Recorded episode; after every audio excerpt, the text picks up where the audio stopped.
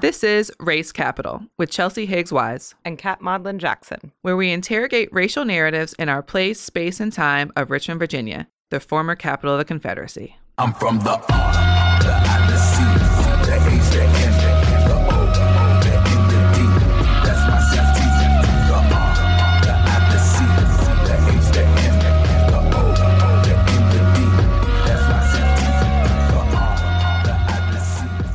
Good morning, Kat. Good morning, Chelsea. Good morning, Radio World. Yes, the date is October 9th, 2019, and with just a week away from the voting registration deadline here in Virginia, we wanted to bring you an episode about Voting. So here we are. And I think it's important to start out with a story about our own democratic journey. So back in 1870, remembering that blacks had barely been freed, uh, blacks were able to organize and collect power in order to gain their right to vote. So black suffrage was actually happened and passed as the 15th Amendment in 1870. Well, then 32 years later, here in Virginia, good old Virginia, 1902, we implement our new Virginia Constitution. So one day we're going to really have to do a Reconstruction episode, Kat. Oh, it's happening. It's going to happen. So after Reconstruction was over, uh, Virginia decided we're going to go back to our old ways with maybe a new dressing. And we, no, for real though, we we can't say outright enslave them, but let's see how we can use the law, just like we did with enslavement, to keep them down. And what they did is they mimicked the Constitution from the state of Alabama and filled Virginia policy with discriminatory policies. And overnight in 1902, black men votership decreased by 90%. In 1902, 90% of black voters disappeared overnight because of the 1902 Constitution So, how did they do that? they you all so we again we got to have this reconstruction oh, episode yeah, yeah. because we talk about black power especially in the south and then we talk about white terrorism and the takeover and how the federal government backed out and say we are not going to enforce this emancipation anymore and the southern states just went rogue. And there's such good history that we need to learn from in here but most people that i do walking tours with for the broad walk i talk about the story all the time down at the devil's half acre that in 1902 is when virginia wrote into law the discriminatory practices that, that we're still dealing with today. So when Ralph Northam put together his Virginia Commission to look in, looking at inequalities, we should be looking at a lot of these laws that were implemented back then and seeing how they've transformed over Jim Crow and what they're showing up as now. Are we talking things like voter tests and voter IDs? Um, yeah, so exactly. So You have to you remember, to I went to Virginia public schools, which means I learned nothing about this. Exactly. So in 1902, even though blacks had the right to vote, technically they could not discriminate against people by race for voting. They said you had to own land. They said that you had to be educated. You had to be able to read. You had to be able to pay this poll tax. Poll the poll tax. Yeah, right. And we know from our history and our storytelling that white women in 1920 actually got the right to vote first. It wasn't until decades later in 1965 that the Voting Rights Act was passed thanks to the civil rights movement and it was no longer legal to have the discriminatory practices within any type of electoral practices. But what we see now is that, oops, voting machines don't work. Oops, we lost that. Oops, you didn't know about the deadline was different in Virginia to register than it is for the nation. Yeah, for the nation, it's actually October 22nd is your last day uh, nationwide to register. But here in Virginia, we said, you know what, we're going to back that up. You're going to think you got time, but you do not. So here we are, 2019, talking about voting. And our guests today are going to talk about why this election in Virginia is so important. But spoiler alert, it could determine the fate of Virginia and what happens for the next 10 years. Absolutely. And the reason that we have our House and Senate race elections on the off year of presidential elections is because they don't want you to come out. The research shows that the higher the turnout rate, the more likely it is for a liberal candidate to win. So, making Virginia have elections every single year, making it overwhelming for you to keep up with, making it ugh, rather just easier for you not to have to pay attention to the House and Senate races. So, it is intentional that they do not want you to pay attention to the House and the Senate races. But right now, this will determine our fate in Virginia, Kat, about abortion, about criminal justice, about energy. We have a real chance to take the majority, of the House and the Senate, and not need our lieutenant governor for a tiebreaker. Who said that? What? Um, but yeah, so I'm really excited about this episode, Kat. We've got three amazing ladies coming in. I mean, just leaders in their own industries, and they're going to talk about the importance of voting, different types of voting, the history of voting, what's happening here in the Commonwealth, as well as history of voting right here in the city of Richmond. So here we are, October 9th. Maybe we'll see y'all at the polls next week. Stay tuned for this interview.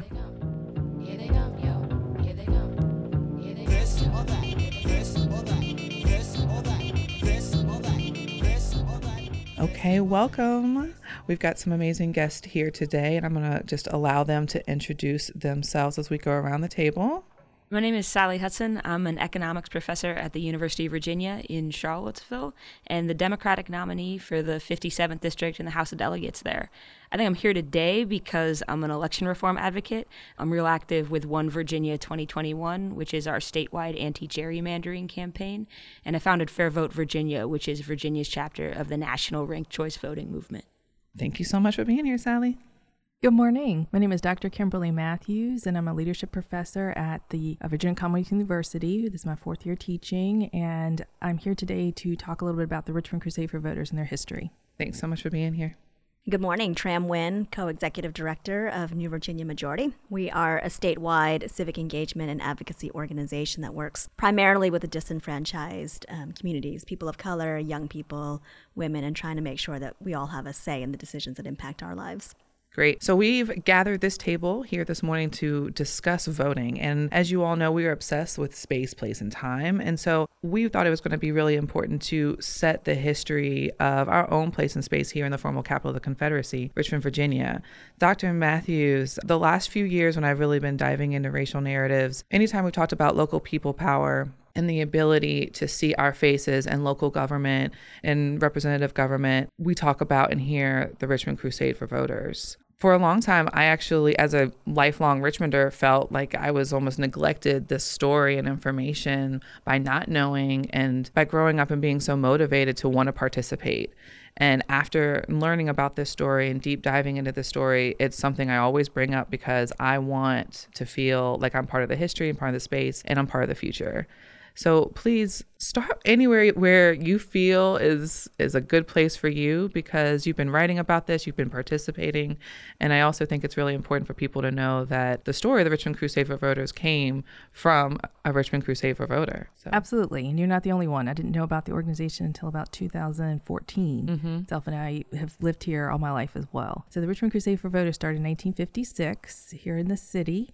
It really started off as uh, the Committee to Save Our Public Schools, which was an interracial group that really believed that education was not a privilege, it was a right. And they decided to band together to go against mass resistance as well as the Stanley Plan, which would have allowed localities to close schools instead of integrate them. So that the Stanley Plan actually passed and the group disbanded but there was a few members from that group that decided that they really wanted to address the situation but through the ballot box. And that's how the richmond crusade voters started Okay. um, back in 1956 so they realized that education is just a part of it but it was the catalyst but voting.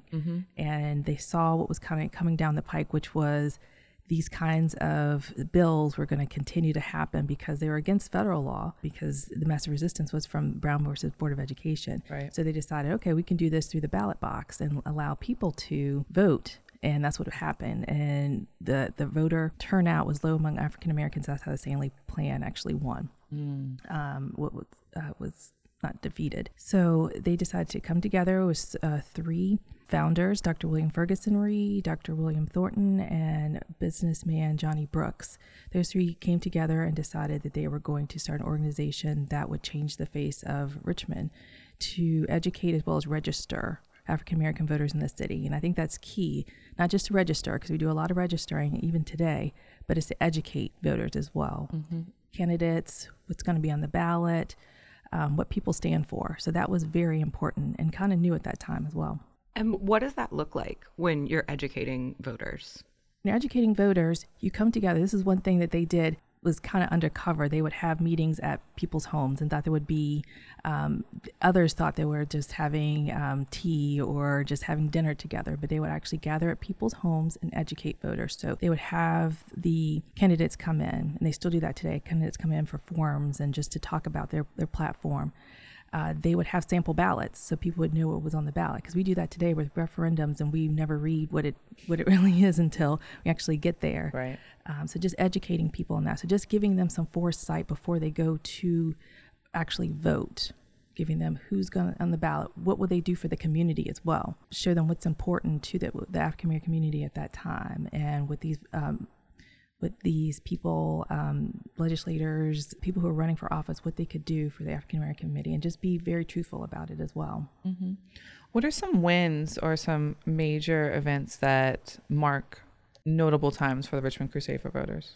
Dr. Ferguson Reid's his election win. He was the first African American in a GA since Reconstruction, and Right. that was a huge feat.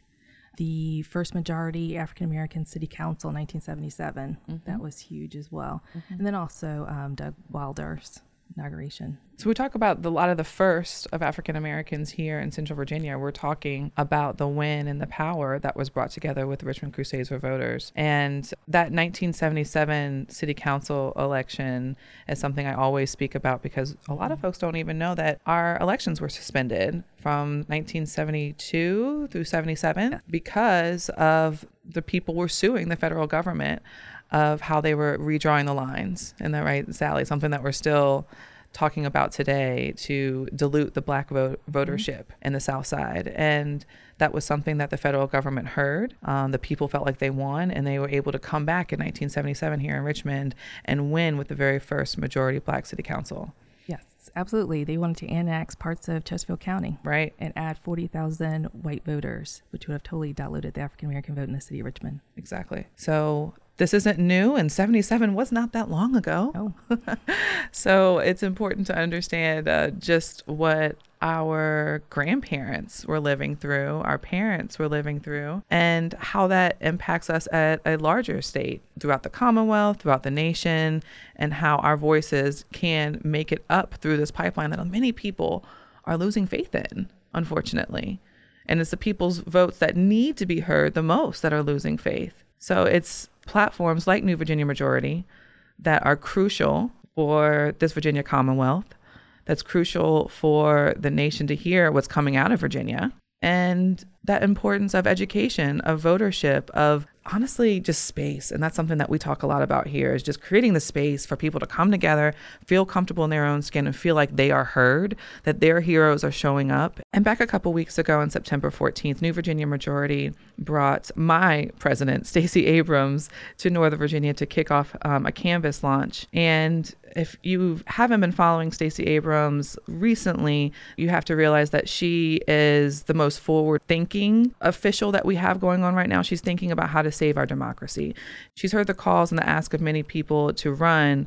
Even myself, I wanted her to run for president because of that, but she knew better. She knew what the greater good needed. And so she's now put out a major fight for democracy after her inspiring win, I think, in Georgia. Um, even though she might have lost at the polls, she won for democracy and pulling the sheet and the hood back on many of the oppressions that are happening state by state. So I took my little self up there and stood there and heard Stacey Abrams, but it's not just those big names, right, that New Virginia Majority is doing. You all have been on the ground everywhere. I see the orange shirt running around with a clipboard. So thank you so much to Tram Nguyen for being here. And I just love for you to add in a little bit more of this conversation about locally and what's important for Virginia to hear and what's important for people to hear about Virginia. Sure. So thank you so much for having me as a as a guest um, today. So our organization was founded back in 2007 in part because at the time there was this hope and dream that we were going to finally get comprehensive immigration reform in this country. There was bipartisan support. Sensenbrenner Congressman Sensenbrenner carried the, the legislation at the federal level, and millions and millions of people took to the streets and marched, much like we're seeing today in a lot of instances. And we didn't get it. And part of our analysis as to why, why weren't we getting something that had such wide popular support mm-hmm. from the general public and support among politicians that, you know, presumably could take the vote? And part of our answer at the time was that it wasn't enough for us to take to the streets. It wasn't enough for us to protest and do direct action, that we also have to exercise our power at the ballot box, much like what the Richmond Crusade for Voters discovered back in the day. And so we started out with this intentionality that we needed to engage new Americans, immigrants who, much like myself, who came to this country, who haven't necessarily had the experience of democracy, of voting, of, of participating. That as if we live here and folks are making decisions that impact our lives, it is on us to participate and voice our concerns and exercise that power. And you look at Virginia, the demographic changes, right? My my family immigrated to this country uh, in 1981 as part of the second wave of boat people from from Vietnam, and I was actually born in a refugee camp, and Virginia was where we ended up settling. And at the time, you know, this was maybe 30, 30 some years ago when I was in first grade. I grew up in the suburbs up in, Henrico County. And I remember in first grade my classmates debating in front of me whether I was black or whether I was white. Because in the 80s, only 1% of Virginians was foreign born, Right. right? One in 100. You fast forward to today, and it's one in seven. And so you look at these demographic changes, and it's on us. We have to make sure that our representative democracy, the folks that we elect at local level, at the state level, and at the federal level, actually reflect the people that live here. Um, and that's what I love about Stacey Abrams too. You mentioned um, Stacey, is that she didn't shy away from identity politics, right? And that we are actually better if we bring in the identities of the communities that we live in and bring those experiences into the rooms where decisions are being made. That we can only make better decisions Right. when it comes to that, right? And so so that's the work that we have been doing for the past 12 years and I think we've been a big part of changing the political landscape throughout the Commonwealth. We do work in Northern Virginia, in the Richmond area, in Hampton Roads, and Virginia today is not where it was in 2008 or even before that, right? That over the last decade, this shift towards being more progressive um, was no mistake. It was a lot of infrastructure building. It was a lot of coalition building among organizations across the Commonwealth, and it's it's been great to be a part of that. No, you absolutely have changed the landscape because I know when something comes out, I'm always looking to that platform to say, what are you all saying? You know, what are you all doing? And it it gives a completely different perspective than norm what I would normally see on my timeline. Not to mention, you actually also create the physical space, which is just as important. I love that you talked about that it wasn't by mistake that this infrastructure was created and the people power are now feeling the impact. Maybe we're not so purple, we might actually be blue. But Sally, I wanted to turn to you and give you an, an opportunity to talk about how you even got inspired to become this type of advocate and talk a little bit about ranked choice voting as well. Sure. So I'm an economist by trade. I'm an economics professor at UVA, mm-hmm. and I was somebody who got into this work because I cared about economic justice. I cared about workers and wages and, and small businesses. But like a lot of people, had to understand post 2016 that there was a better use of my time. Mm. That particularly as someone who's a nerdy number cruncher, I just could not rally the energy every day to be cranking out more research in a world where we couldn't agree how many bodies were showing up for an inauguration ceremony. It just did it did not seem like a time where that kind of careful math was worth it.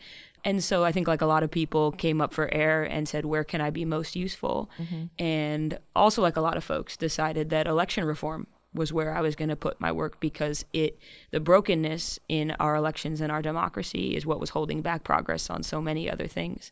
And I mm-hmm. felt like that was a place where I could be really useful because as a, a teacher of kind of nerdy, wonky, complex, opaque stuff, I think that I have something to offer in terms of helping people get their head around things that can feel opaque but are actually really important. So I felt like that was a, a natural pivot for me to say I'm used to talking to people about statistics and all of those nitty gritty details, but you know now let's nerd out a little bit on the nuts and bolts of elections mm-hmm. and help people understand about how the way we design our voting systems really dictates the outcomes we get. Right. No, I love all of this. Let's please nerd out on some justice. And I love that you took your talents and was like, how can I contribute that to the greater good?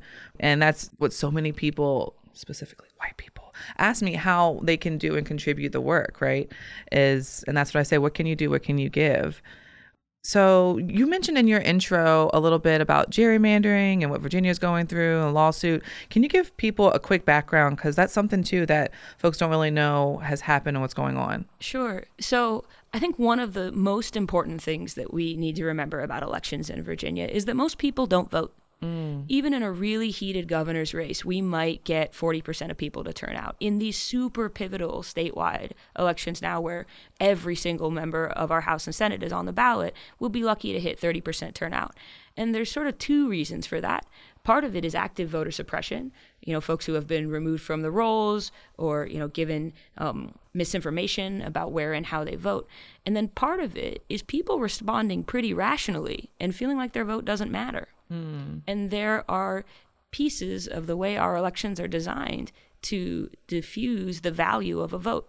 And one of the most important ones is gerrymandering. So gerrymandering is the practice of drawing the lines for that, that define the districts for elected office in a way to systematically advantage one person or party. So if you look at a map of the House and Senate districts in Virginia, it's full of all sorts of crazy shapes and octopi and alligators um, that stretch in and around, um, designed to carve us up.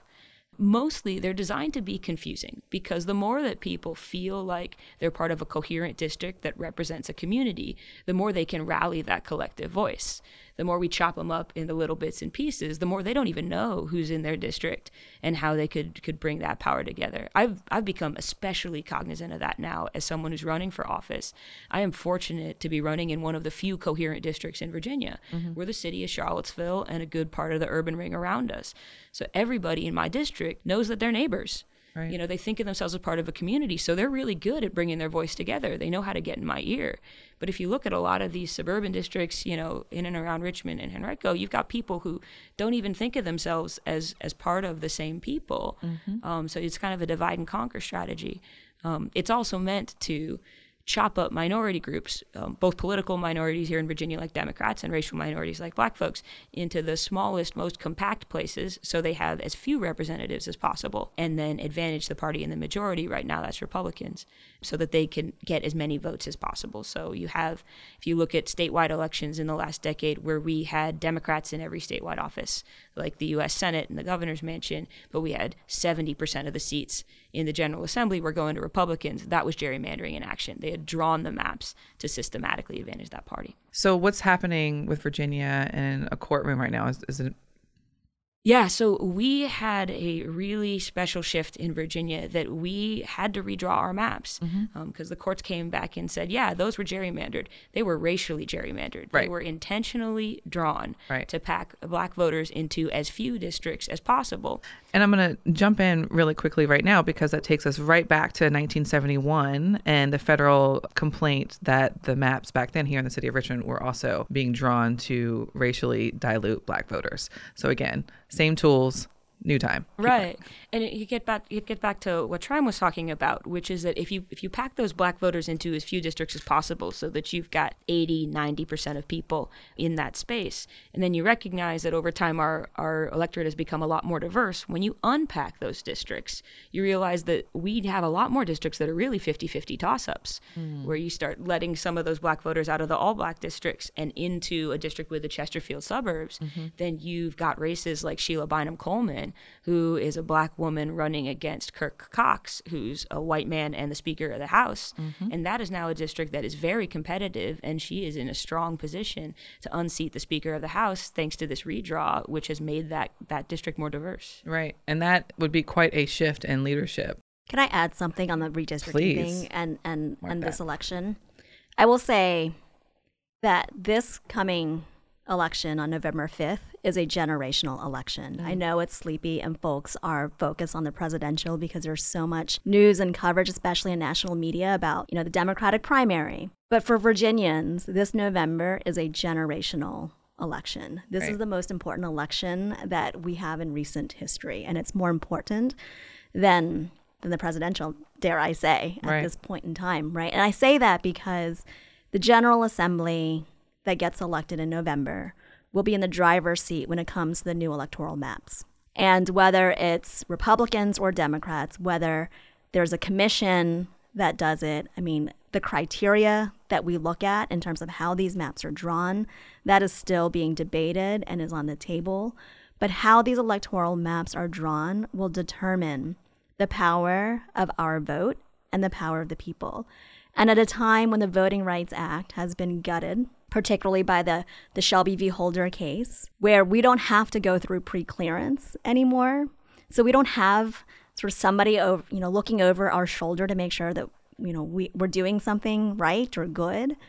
There's so much at stake. And so it's not just about who can, you know, who's going to be in the General Assembly over the next two years. It's it's a generational election where these maps will be in place from 2021 to 2031. Mm. Think about mm. all of the policies that can be passed in a decade. And when we think about race equity and dismantling systems of oppression and actually getting to a place where we are allowing our black and brown communities to thrive. There's so much harm that can be done in 10 years, Right. but there's also some good. We're not going to fix it in 10 years, but we can lay the foundation for more change to come. So if I have any plug for the listeners on this on this show today, it's we are we are going into a generational election and it's so important that we all go out and vote. It might not feel it mm-hmm. Mm-hmm. right now, it might not feel urgent right now, Right. but I can't emphasize enough how urgent it actually is. How are you all getting that message of urgency out while managing people's lack of attention? the best ways that we've been able I mean, when it comes to engaging people trust and relationships really matter mm-hmm. And so our attention and our focus has been building that face-to-face connection with people being in community and having real hard conversations about what's at stake mm. right? And when you build that, it's very similar to what the Richmond Crusade for Voters did, right? When they decided to do the voter education piece, it was having conversations in homes, having conversations in community, having that direct interaction, because then that motivates people to then go talk to their own folks, their own networks, and then you start building momentum. It's building a movement is very different than just building a turnout machine, right? Right. Where people just show up, they vote, and then they go on with their lives. What I think many organizations that do work in communities of color and disenfranchised communities is that our emphasis is on the long game and doing that movement building. And so success might not come right away, but we, we see it at the you know, we see the light at the end of the tunnel. And so that's what we're moving towards. One thing that I think really motivates a lot of folks who might otherwise tune this out is when they understand just how close it will be. Because if we look back at the last elections, we had seats decided by literally luck of the draw because the vote totals were exactly the same. Y'all, we literally pulled a vote from a bowl. Mm-hmm. Let's not forget, it wasn't too long ago. Lots happened since then, but let's take it back. That was a real thing that happened in Virginia. Yeah, that's Virginia. And so nobody can say that their vote doesn't matter because you could be that vote. And it wasn't just Shelly Simonds' race, it was Josh Cole. I think Josh lost his race by less than 70 votes. I think, did Larry Barnett lose his race by less than 200 votes? So these are so close. It's literally like you and your buddies. And I felt that as a candidate during the primary this spring when I had a good friend who also teaches at UVA uh, roll up to the polls at about 5 p.m. when I was standing out front. And I would say, Oh, great, so good to see you. Like, make sure you text your friends so you get them to come to the polls. And he was like, No, I'm that friend who got got. Like I was the person whose friend texted me 30 minutes ago and I just remembered to vote. And this is somebody who I think of as a buddy. Right. And so if you are in a position to literally go through your phone contacts on election day and send those 40 text messages, you are having an impact in races that are this close. Wow. Wow. I want to ask you all, especially for you two, Dr. Matthews and Tram, how are you engaging people who aren't listening to this show, who aren't going to the party meetings, you know, who just really don't want to deal with politics at all and don't want to hear it, don't listen to news, anything, because they just feel like it really doesn't matter? I actually bring it back home. And I think that's the most important, like you said, relationships with people. So you start off with family and friends who are close with you, and you you connect it to their life because I think that's one of the issues. It's like people they go to their homes and that's it.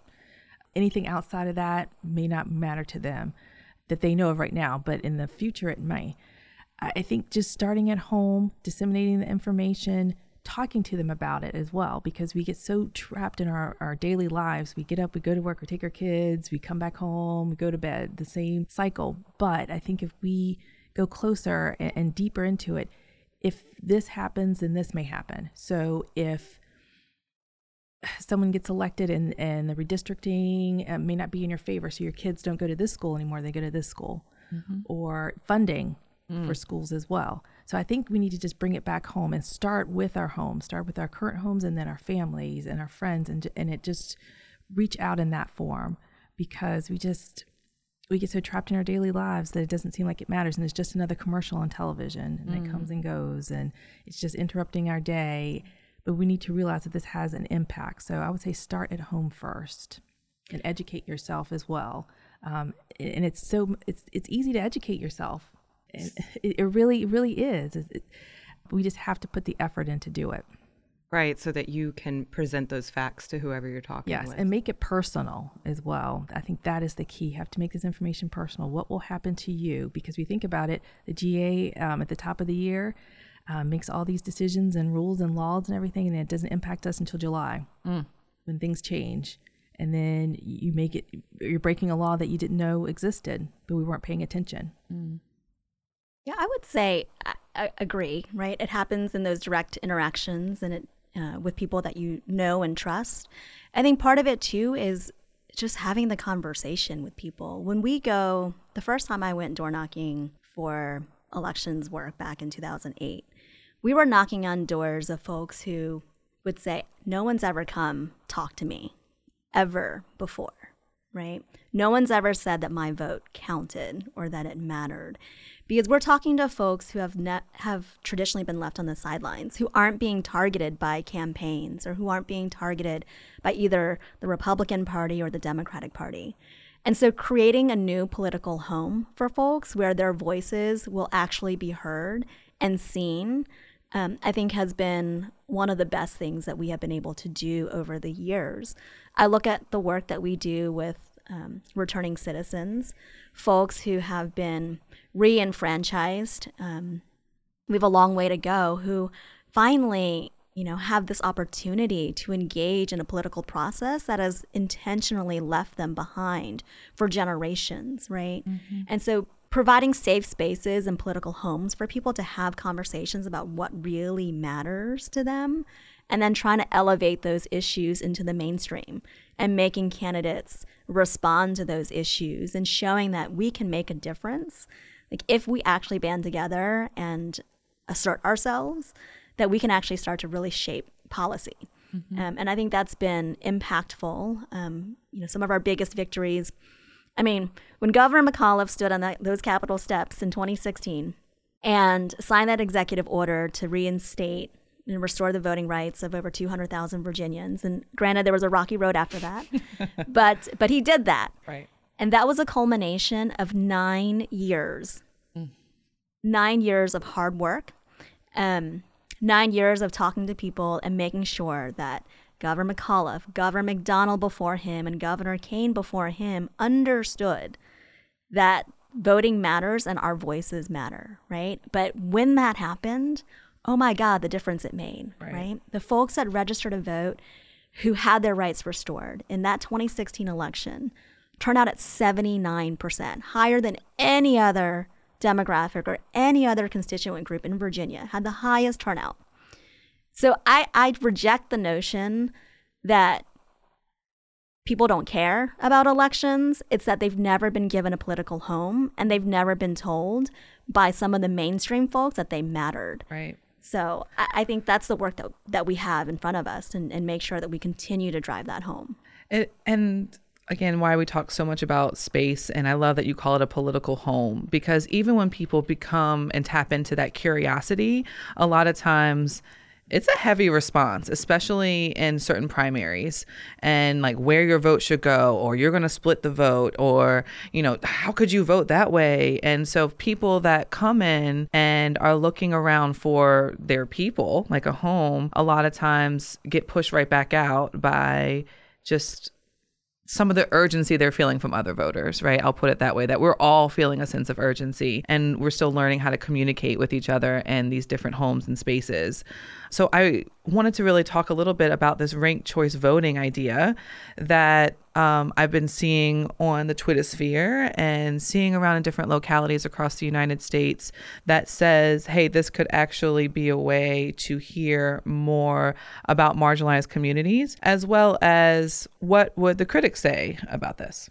Yeah, so ranked choice voting is a small change to ballots that can make a really big difference for democracy. In a ranked choice election, you don't just vote for one candidate, you get to rank the candidates from most to least favorite. So you got a first choice, a second choice, a third choice. It's like saying, this person's my favorite, and here's my backup. And that's really powerful in elections where more than two candidates run. Because right now, we have a problem with our elections that when you've got a lot of people running, someone can get the most votes and still fall far short of majority support. Mm-hmm. So if you think back to the 2016 primaries when Donald Trump was picking up steam, he was winning those early elections with 25, 30% of the vote. But there were so many people running that that was the top vote getter. And that allowed him to rally what was actually a vocal minority and pull it into the current political uh, dominance that they have now. As Democrats, we're now facing that on the same side with our presidential primary. You know, we have more than a dozen candidates running, and no way with our current ballots to express the genuine diversity of viewpoints that we have about that. Ranking candidates, I think, is very natural to people. You naturally have a first choice, and then some other people that are in the mix, and some people who are really down low uh, on your list. And so, a ranked choice ballot is just a natural way of letting you actually express that. You know, right now, we don't have any way of writing never Trump on a ballot. a ranked choice ballot lets you do that. So here's how it actually works in, in, in when it comes time to count the votes. In a ranked choice election, you count up all the first choice votes. And if somebody has a pure majority in the first round, that's it. It's over just like any other election. The second choices only come into play if the f- top vote, vote getter doesn't actually get a majority. So uh, think back to the presidential election in 2016, where we had Hillary Clinton and Donald Trump, and then a couple third party candidates. There were a lot of pivotal states like Michigan and like Pennsylvania where Donald Trump got the most votes, but he didn't get more than half the votes. There were third party candidates winning two, three, four percent of the votes, and that turned out to be pivotal in a ranked choice election, those voters who supported the third party candidates would have their vote transferred to their second choice automatically so that there's a final head to head between the top two vote getters. It's just like a runoff election where you drag everybody back to the polls and you make them vote again. Mm-hmm. It just happens instantly because now we have machines that can do that. That's why you'll often hear ranked choice voting called an instant runoff hmm. it just does that process where we narrow down the candidates one at a time, but the machine does it for us. It's like we have the technology, we can build a better vote. Um, we just need to take advantage of it, and lots of communities are. So, all across the country, we've seen particularly progressive cities embrace this reform. Places like Minneapolis and St. Paul in Minnesota, San Francisco, Oakland and Berkeley, Santa Fe, in, uh, Memphis just became the first big southern city to adopt ranked choice. Um, but the biggest step forward in this movement has been Maine, which had used ranked choice voting to elect the mayor of Portland for many, many years, but has now taken ranked choice statewide. So in 2018, they used ranked choice voting to elect their senators and congresspersons. Mm-hmm. And now in 2020, they're going to use it for the president too. So, what would somebody that is not for ranked choice voting say about this process? They say it's confusing and voters won't get it. And that comes from a good place because voters need to understand how the ballot works or they're effectively disenfranchised. Right. Um, my fear is that it often comes from a disingenuous place. Um, so you, I've gotten to know real well the executive director of Fair Vote Minnesota. That's the Minnesota chapter, and they've been at this for a while because the Twin Cities have been using this for for more than a decade. And she will say that this this criticism often comes from like the well-meaning white people crowd mm-hmm. who says like I'm just concerned that urban voters won't get it. Mm-hmm. And then she'll say, actually, St. Paul elected their first black mayor thanks to ranked choice voting. That mm-hmm. Oakland and San Francisco have dramatically diversified their city councils because of ranked choice.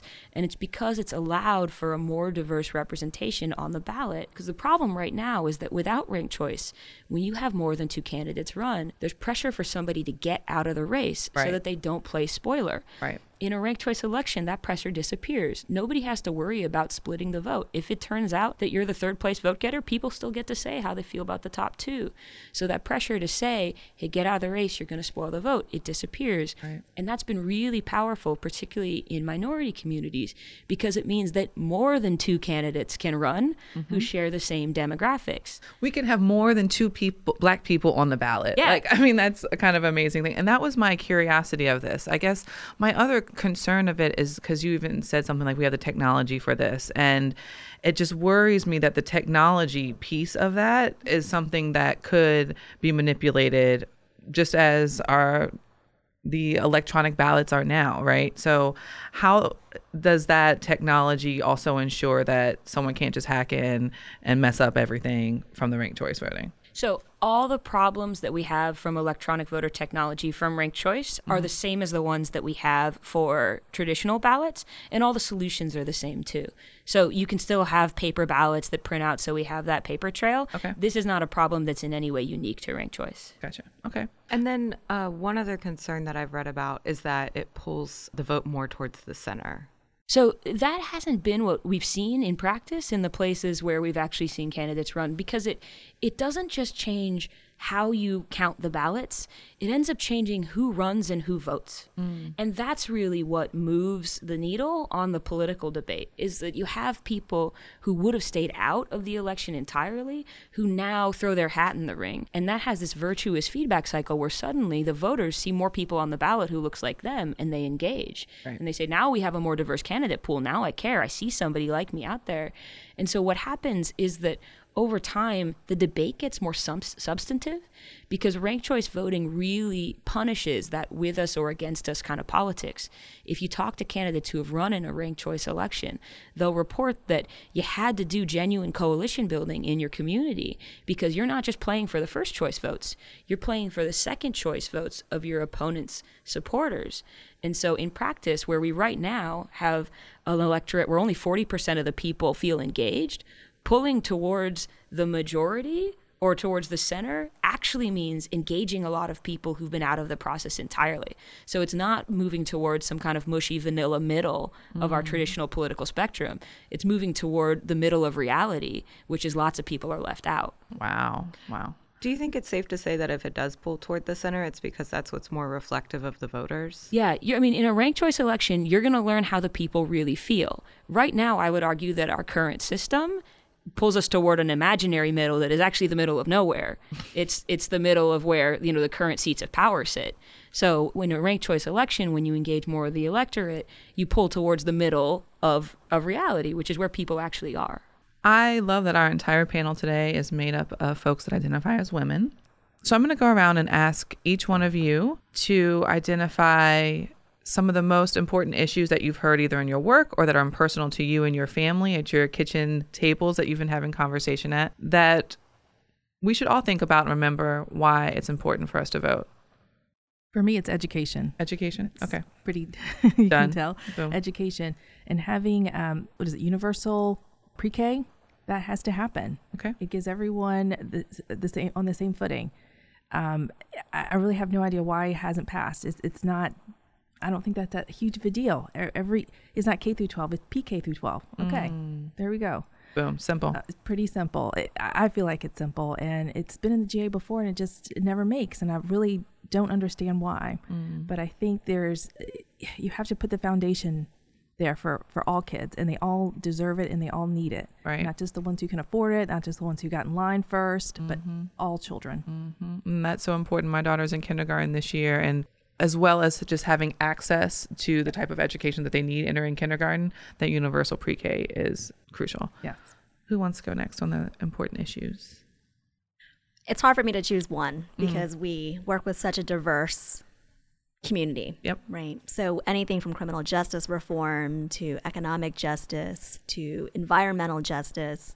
I mean, we, we do everything. So I would say the one opportunity that I think is is on the horizon is to actually have a democracy agenda. Mm. And going back to what Stacey Abrams is trying to do across the country, I feel like without our access to the ballot and without a equal voice, all of the other things that we care about, it's almost nearly impossible to get done because if it didn't matter so much, if our vote didn't matter so much, they wouldn't make it so hard for us to exercise it, right? And so, what I look forward to, and our number one priority, is actually to to pass a, a policy agenda that is pro democracy, that expands and protects voting rights, and um, make sure that everybody can have a have a voice. Awesome.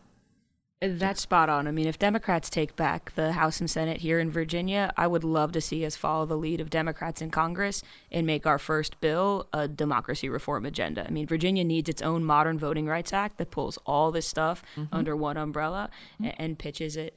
I think that really resonates with me in the community that I come from in Charlottesville. Um, I think in a special way, I think that our community has become especially cognizant of what happens when other people get to tell your story. Mm. You know, we're a community that has landed in national headlines, and there's a whole lot of people who want to interpret for us what happened and what it all means. And so that has really hit home just how much representation matters. Mm-hmm. That it is not about electing some emissary who's going to go off and handle your business for you. It is about getting people at the table so they can take charge of their of their own autonomy and the policies that impact their lives. And so the democracy reform is the the big structural thing that has to happen, but it's about getting people's voices to the table. All right, thank you all so much for that. We're going to jump in to our favorite segment, which is What's your privilege? What's Your Privilege is a segment of the show where we invite all of our guests to identify one piece of their privilege and how they use it to bust the myth of white supremacy. So I, I can't wait to hear what's your privilege. Who wants to go first? I can go. Okay. um, all of us have privilege in lots of different ways, but there is one that is weighing really heavily on my mind right now.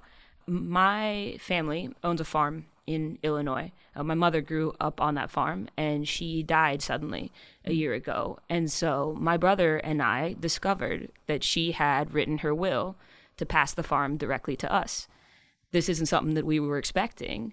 But now my brother and I have 160 some odd acres of farmland in Illinois that we have tons of emotional attachment to. I mean, we spent our childhood um, with our family on that farm.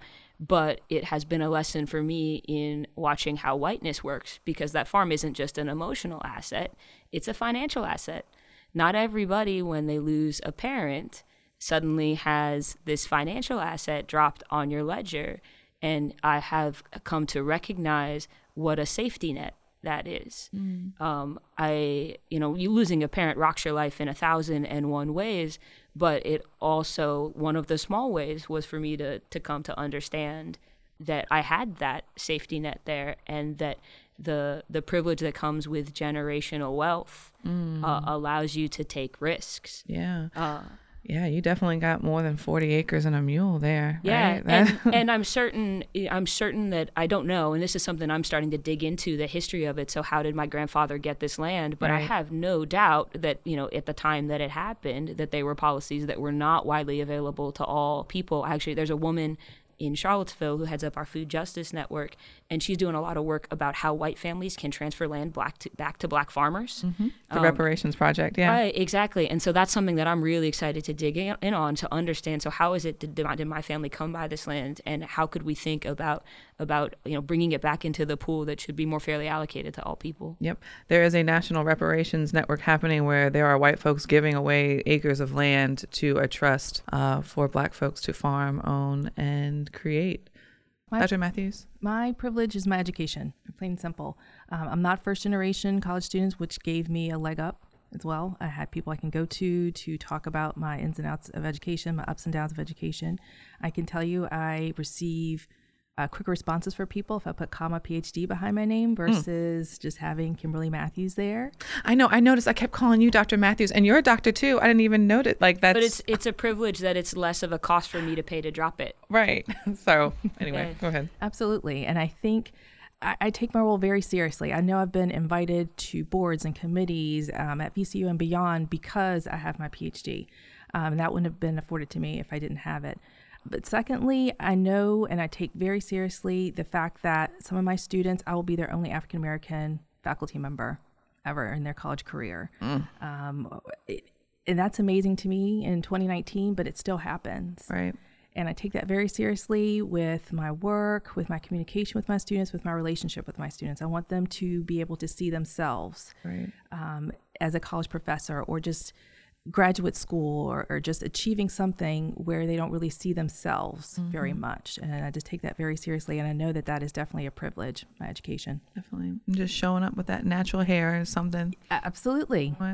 Your hair looks just like my daughter's, and I know for a fact right now she's not seeing that at her school. But uh, mm-hmm. thanks so much. Thank you. It's a good question. I, I think my privilege is, um, you know, my life experiences and, and my family's life experiences and, and frankly, our community's life experiences. The work that we do and the work that I've dedicated my heart and soul into doing is lifting those experiences and helping people tell their stories so that we can affect change. And so just being able to to be rooted in those personal stories and in those life experiences and have that drive the change that we're trying to to make I think is really real. You can do a lot of policy change, but if the impact and the outcomes of that policy aren't actually fixing people's lives, then that policy was actually not a good policy, right? And the only way that you know that it will actually fix people's lives is if you you understand what they're going through and you understand those experiences. And so I, I feel very honored and privileged to be in the space that I am and to be able to to hear and, and experience and see those things firsthand. We learn a lot from Bryan Stevenson that talks about the steps of justice is that proximity, right? And that's what Tram is really talking about is that she has the privilege of her proximity to people. And my privilege is that I have always had access to voting. My family is one of the ones that was impacted by the 2016 signature that Terry McAuliffe did. And we took my father to go vote for the very first time in 2016. We have pictures. My daughter was with them. It's like a moment. But I've had the privilege to have always done that from the moment I turned 18 and knew how the importance of it and the privilege of somebody sitting me down, um, not just somebody, but the president of the Virginia NAACP from a very young age, King Khalfani, and, and tell me about my history and the importance of this. So, my privilege is being able to share my experience and the importance of voting with my greater community right here on this mic and share it and learn more from amazing people like our guest today. So, how can everybody follow up with the great work that you all doing? What do you all have coming up?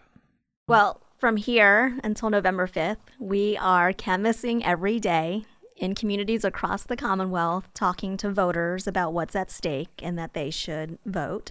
So, whether you want to help us register voters or to have these direct face to face conversations with people, we've got some time for you. Look at that space being created.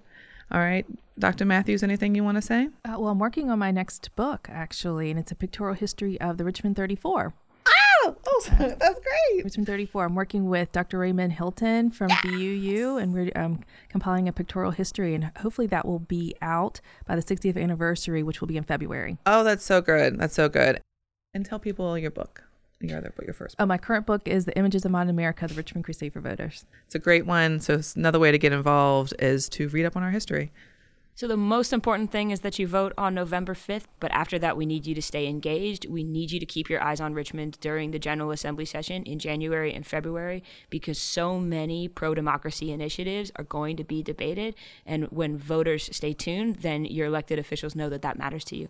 Boom. Well, thank you all so much for being here. And I look forward to seeing y'all out in these streets with the clipboard. I look forward to seeing everybody at the polls. And y'all come on back. Thanks for having us. Thank you. Thanks. Let me help you in here. Until women can get equal pay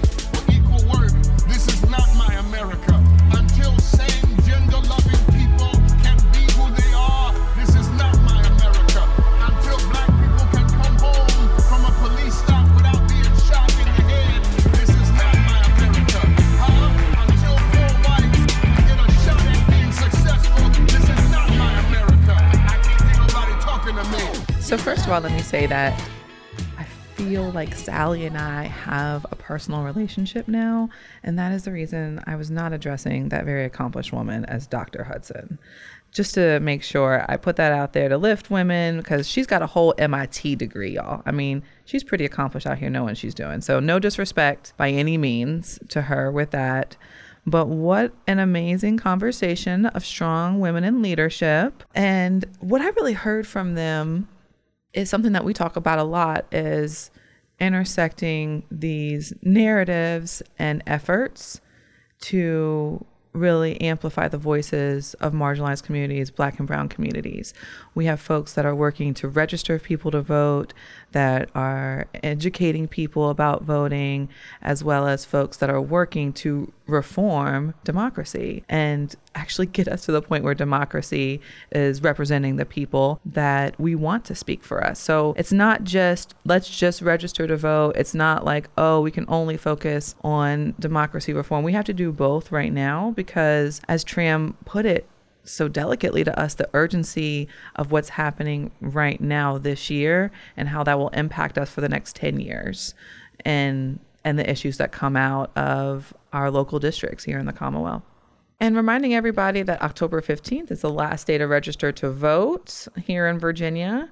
And, you know, as we talk about different options and things like ranked choice voting, let's think about how that would play out in something like our fifth district special election, right? Where there are eight candidates. Ooh, Right? interesting. Right? So that's really what got us on this topic for this week because we have it happening right now. And how would you feel if you knew your vote was being ranked? If you could safely put your first vote out there without being like, oh, they're not going to win anyway. And that same narrative that we've been fallen victim to for so long. But that's what we're going to keep doing right here at Race Capital is asking the questions, inviting the people on to come up with the ideas and tell their stories. And we hope to catch you next week right here on Race Capital. I'm from the